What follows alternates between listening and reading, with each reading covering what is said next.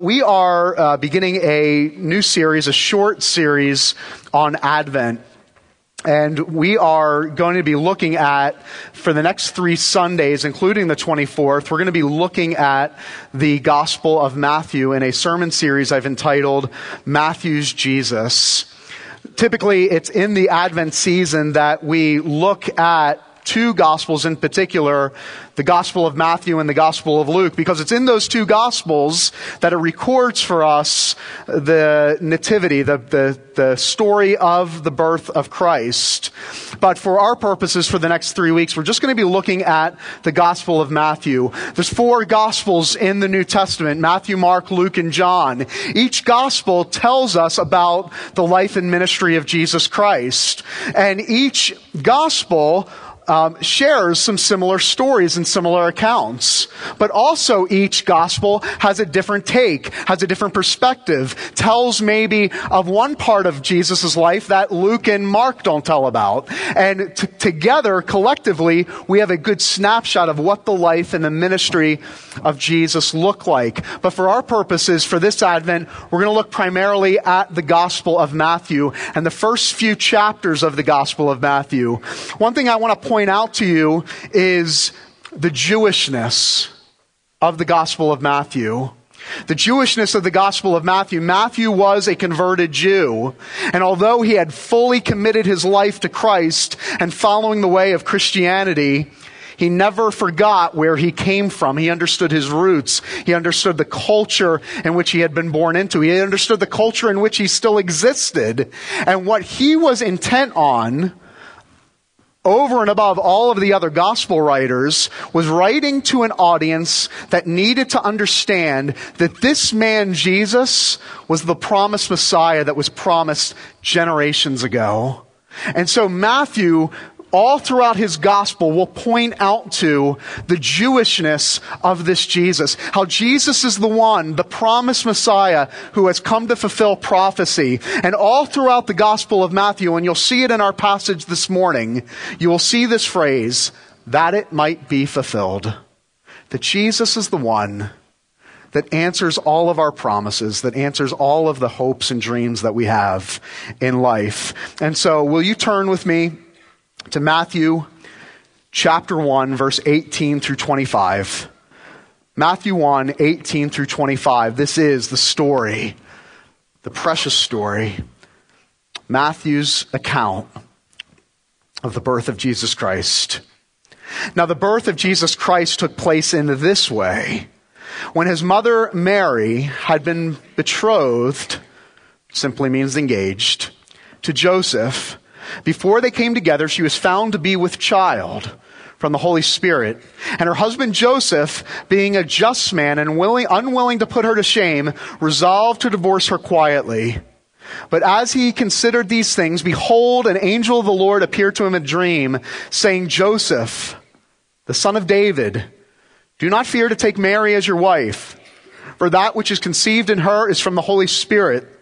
She will bear a son, and you shall call his name Jesus, for he will save his people from their sins. All this took place to fulfill what the Lord had spoken by the prophet. Behold, the virgin shall conceive and bear a son, and they shall call his name Emmanuel, which means God with us. When Joseph woke from sleep, he did as the angel of the Lord commanded him. He took his wife, but knew her not until she had given birth to a son and he called his name Jesus. Grass withers and the flower fades, but the word of our Lord, no, the word of our Lord, it stands forever. Amen. At some point in our life, we have all been in an uncomfortable or even humiliating situation. At one point in our life, we can remember that time where we have been stuck. We have been stuck in an awkward, uncomfortable, even humiliating situation that we don't know how we will either get out of or how we will even explain. Well, it's that type of circumstance that and situation that Joseph finds himself in today in this passage. Joseph is confronted with a very humiliating, awkward, uncomfortable situation and circumstance that he himself has no idea how he will even begin to explain or how he will be able to get out of. And we even see the tension in verse 19 for Joseph. It says, and her husband Joseph, being a just man and unwilling to put her to shame. So what, what that verse is saying is Joseph's a just man. He understands the moral law. He understands what's at, what is at stake. That Mary, who he's betrothed to, is carrying a child that is not his own. So he understands the justness of the situation. He understands the, the moral law. But at the same time, he's dealing with this tension of being a gracious man. At the same time, I, I understand that I'm just, that I have to uphold the moral law. But at the same time, I don't want to put her to shame. I don't want to humiliate this woman. And so he finds himself dealing with this tension, totally awkward, totally uncomfortable. And to put it into our current context, I want, to, I want you to put yourself for a moment in Joseph's shoes. Here's Joseph, a proper man, a just man, a well known man in his society, and he's got to take out his buddies. He says, I, I got some news for you guys. All right, Joseph, what's, what's going on? You know, Mary, who I'm engaged to, well, she's pregnant. Oh, okay, Joseph, that's okay. All right. Well, thanks for, I know that's not the way you planned it out to be, but uh, I mean, th- thanks for sharing that information. Well, not only is Mary pregnant, but I'm, I'm not the father. Joseph, how could she do this to you? I mean, oh my goodness, Joseph. I mean, what are you going to do? Well, guys, it, it's not only is Mary pregnant and, and not only is well, is, is she with child? But God's the father. Okay. Well, you can imagine when I say Joseph has been dealt a very uncomfortable, awkward, humiliating situation, imagine having to tell your friends, the girl you're with is pregnant, you're not the dad, and God's the father. Try to explain that to your buddies um, this week. And that's the situation that Joseph finds himself in. How in the world would I, will I explain this and how in the world will I get myself out of this one? And it's in the midst of dealing with this tension that God comes down. And isn't that exactly how God works? Just when we think there's no way we can explain this, in our humiliation, in our awkwardness, in our being absolutely uncomfortable, that's when God comes down. And he says, I will intervene here. And God sends his angel, the messenger of grace, and gives Joseph an understanding of what is going on here. And God sends his messenger by way of a dream. And it's while Joseph is dealing with this tension, not knowing what to do, that God intervenes and God comes down. And he challenges Joseph. The angel challenges Joseph with two things in order to try to make sense of what is happening. And I pray there are two things that challenge you as well this morning. The angel challenges Joseph with who this child is and what this child came to do. Because until you understand who this child is and what this child has come to do, Christmas will never make sense. We'll never be able to explain it. We'll never be able to grasp it. We'll never be able to comprehend it. And so just as the angel challenges Joseph with these two things, I pray they're two things that challenge your heart as well this morning. Who this child is and what this child came to do. First, who is this child? Well, the big thing that we take away here is that the angel wants Joseph to understand the gravity of this child is the very Son of God. This child is God Himself. And the angel will take Joseph across these next few verses, beginning in verse 20 and all throughout verse 22 and 23, to impress upon Joseph the reality and the truth of who this child is. And starting in verse 20, and understanding who this child is, the angel comes to Joseph and the angel says, Joseph, son of David, do not fear to take Mary as your wife. Why? For that which is conceived in her is from the Holy Spirit. What the whole, what the angel is trying to say is that child in Mary's womb is God. And you have to understand that. That you are, shall not fear that you have nothing to fear because that child is from God. You have to understand the gravity of what has happened, that God has come down and he's taken on human flesh and he breaks into the world and he breaks into history. And the child in Mary's womb, that young teenage girl that you're betrothed to, is carrying God himself. You have to understand who this child truly is. And to further clarify, the angel goes on. Not only is Mary carrying the very Son of God, but in verse 21, it goes, the angel goes on to say, She will bear a son, and you shall call his name Jesus, for he will save his people from their sins. That he there, the he will save his people from their sins, was only reserved for God. All throughout the Old Testament, we are told God will save their, his people from their sins. God will save his people. God will save the people from their sins. But in an instant, the angel says, God is he. The God is Jesus himself. Jesus is the one who you've longed for. Joseph, uh, Joseph, Jesus who is coming, who is the very Son of God, who is in the womb of the woman you're betrothed to, is the very promised one who has come to take away the sins of the world. This is the one whom your fathers and your forefathers and your forefathers that came before them have promised to the people. Make no mistake about it. This is God who has come in the flesh. And just in case Joseph still wasn't clear about who the child was in the womb of Mary, in verse 22 and 23, he says this all took place to fulfill what the Lord had spoken to the prophet. And then he quotes Isaiah chapter 7 Behold, the virgin shall conceive and bear a son, and they shall call his name Emmanuel. Joseph, make no mistake, have no fear.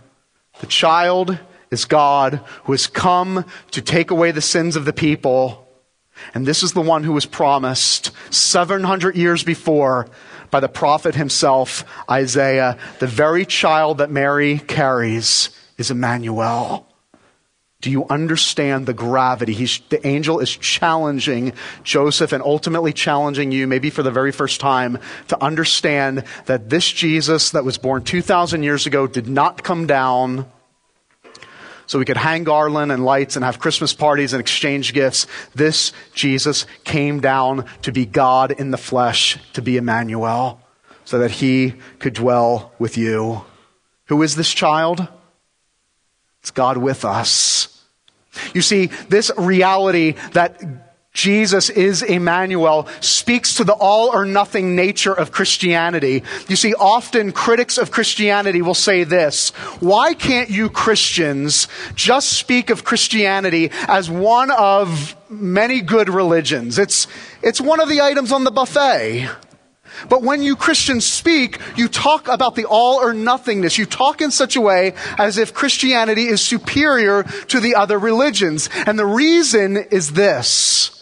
The all or nothingness of Christianity is because of Jesus himself. You see, all of the other founders of all the other world religions the world has ever seen come down and they say this, I will teach you the way to God, or I will show you the way to God.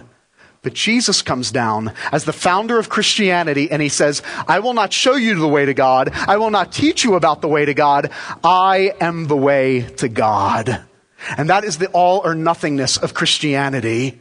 Why there is no other founder of any other world religion in the history of the world that can make that claim. And the only reason Jesus can make that claim is because he is God himself. If Jesus is not fully God and fully man, we have no right to make that claim that there is only one way to God. But because Jesus is fully God and fully man, then we can stand on that promise that there is one way to God, that Jesus is not just a way, but he is the way, the truth, and the life.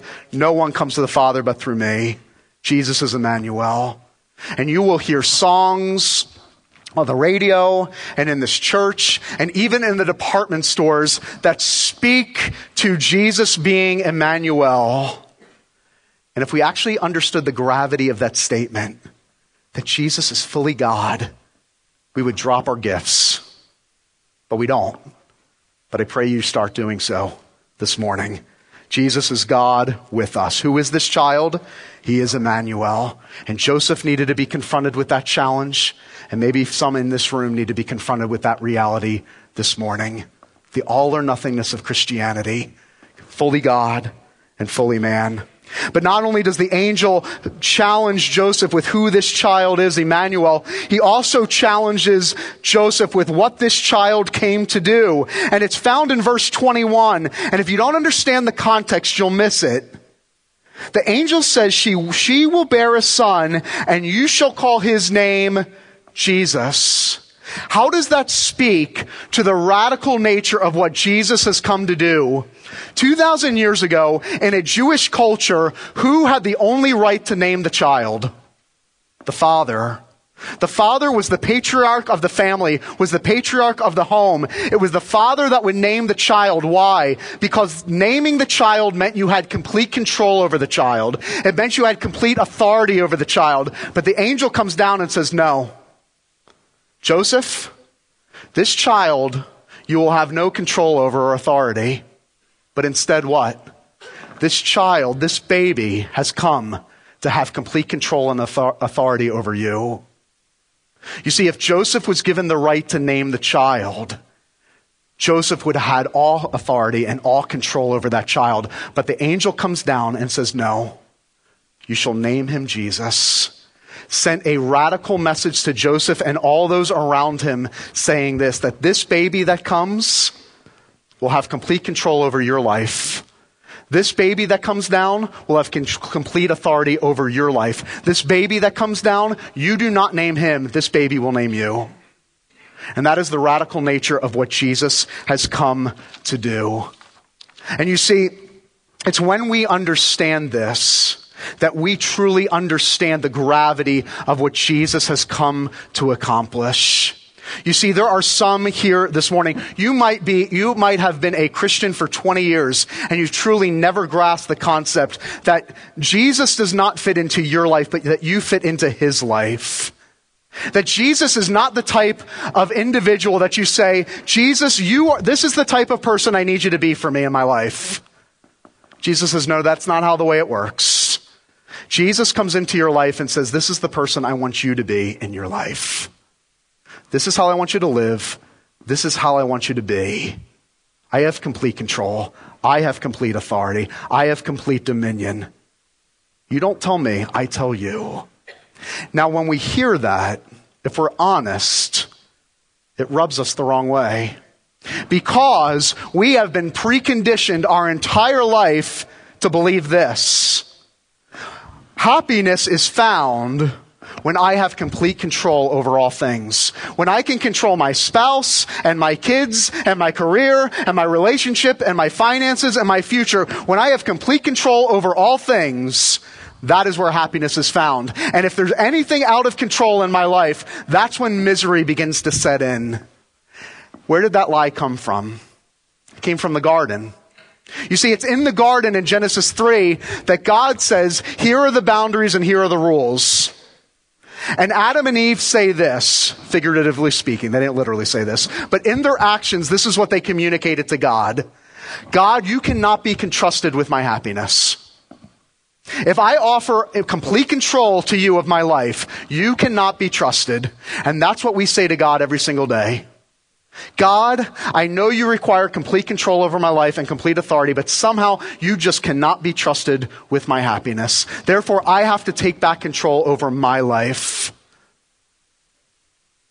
But the truth is this that we will never truly find peace and happiness and contentment and the forgiveness that our hearts long for and hope and satisfaction and joy until we surrender to Jesus until we understand that this baby that was born 2,000 years ago will not be controlled, that he has come down to control you, that you do not have authority over his life, but that he has authority over your life. The only reason we can sing that this Jesus brings us glad tidings of comfort and joy is until we realize that true life and true happiness is found when we do not control our lives, but we understand that Jesus has come to tr- truly control our lives. But if this goes back to Genesis chapter 3, and every single person in this room deals with and wrestles with control of some nature, controlling my life and my situation and my circumstance and my future and my spouse and my kids and my relationships. If we all deal with this problem of giving God complete control of my life, what will ever cure us? What will ever cure us from this sickness and believing that happiness is found with complete control of my life? There's only one hope. The only thing that will fully cure you to believing that I can offer my life fully to God is when you understand that this Jesus came to give his life fully for you. Listen to me.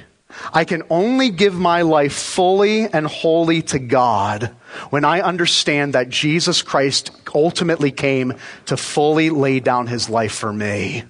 When I understand that he gave himself up for me, then in return, I realize my only hope is to now give my life fully up to him. God giving himself up for us is your only hope and my only hope. You see, this truth about Joseph not being able to name his child sent a signal to him that this child would not be named, but that this child would name him and ultimately name you. You see, what happened there in the birth of Jesus was a complete reversal of roles, not only for Joseph, but for you this morning. And this is the reversal that Jesus came down, and the reason he fully gives himself up is so that he can fully take your place. So that you take on the glories and the riches and the righteousness of Jesus, and in return, he takes on all of our unrighteousness and all of our sin, and takes it and lays down his life, giving himself up for you and for me. You see, we have to understand that that baby lying in a manger ultimately came to swap places with Joseph and ultimately swap places with you. Ann Voskamp, who is a popular author and teacher, tells the story of a few couple years ago going to Southeast Asia to adopt a little girl. And after a couple years, she tells the story of last Christmas. They, her and her husband with their adopted girl were sitting by the Christmas tree and they had a nativity scene. And the little girl learning to talk goes up to the nativity scene and she takes Mary and takes it over and says, Mama. And then she goes back and she goes underneath the tree and she picks up Joseph and goes back and says, Daddy.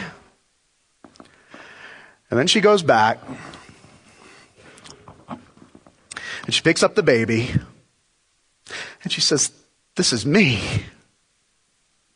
This is me. And until we understand that that baby lying in a manger is ultimately you, that that baby came to take your place, live the life you couldn't live, died the death that you should have died, only to be raised again, when you understand that that baby lying in a manger came 2,000 years ago ultimately for you and to take your place, you will never understand the purpose and meaning of Christmas. And we're going to give you a, a moment. We're going to give you an opportunity in a few minutes to embrace this Jesus, maybe for the very first time. Because the truth is this, that this baby did not come down simply 2,000 years ago to be born in a dark manger, but also this morning the opportunity is given to you and the invitation is given to you that this same Jesus can be born in you this morning. If you would invite him in. As I said last week, and I'll say it again, that whoever believes in this Jesus, in this Jesus, God gives them the right to be called a child of God. And you too can be called a son or daughter of the King this morning. Would you invite him in? and understand this that Jesus came down to give himself up for you so that you in return would give yourself up to God.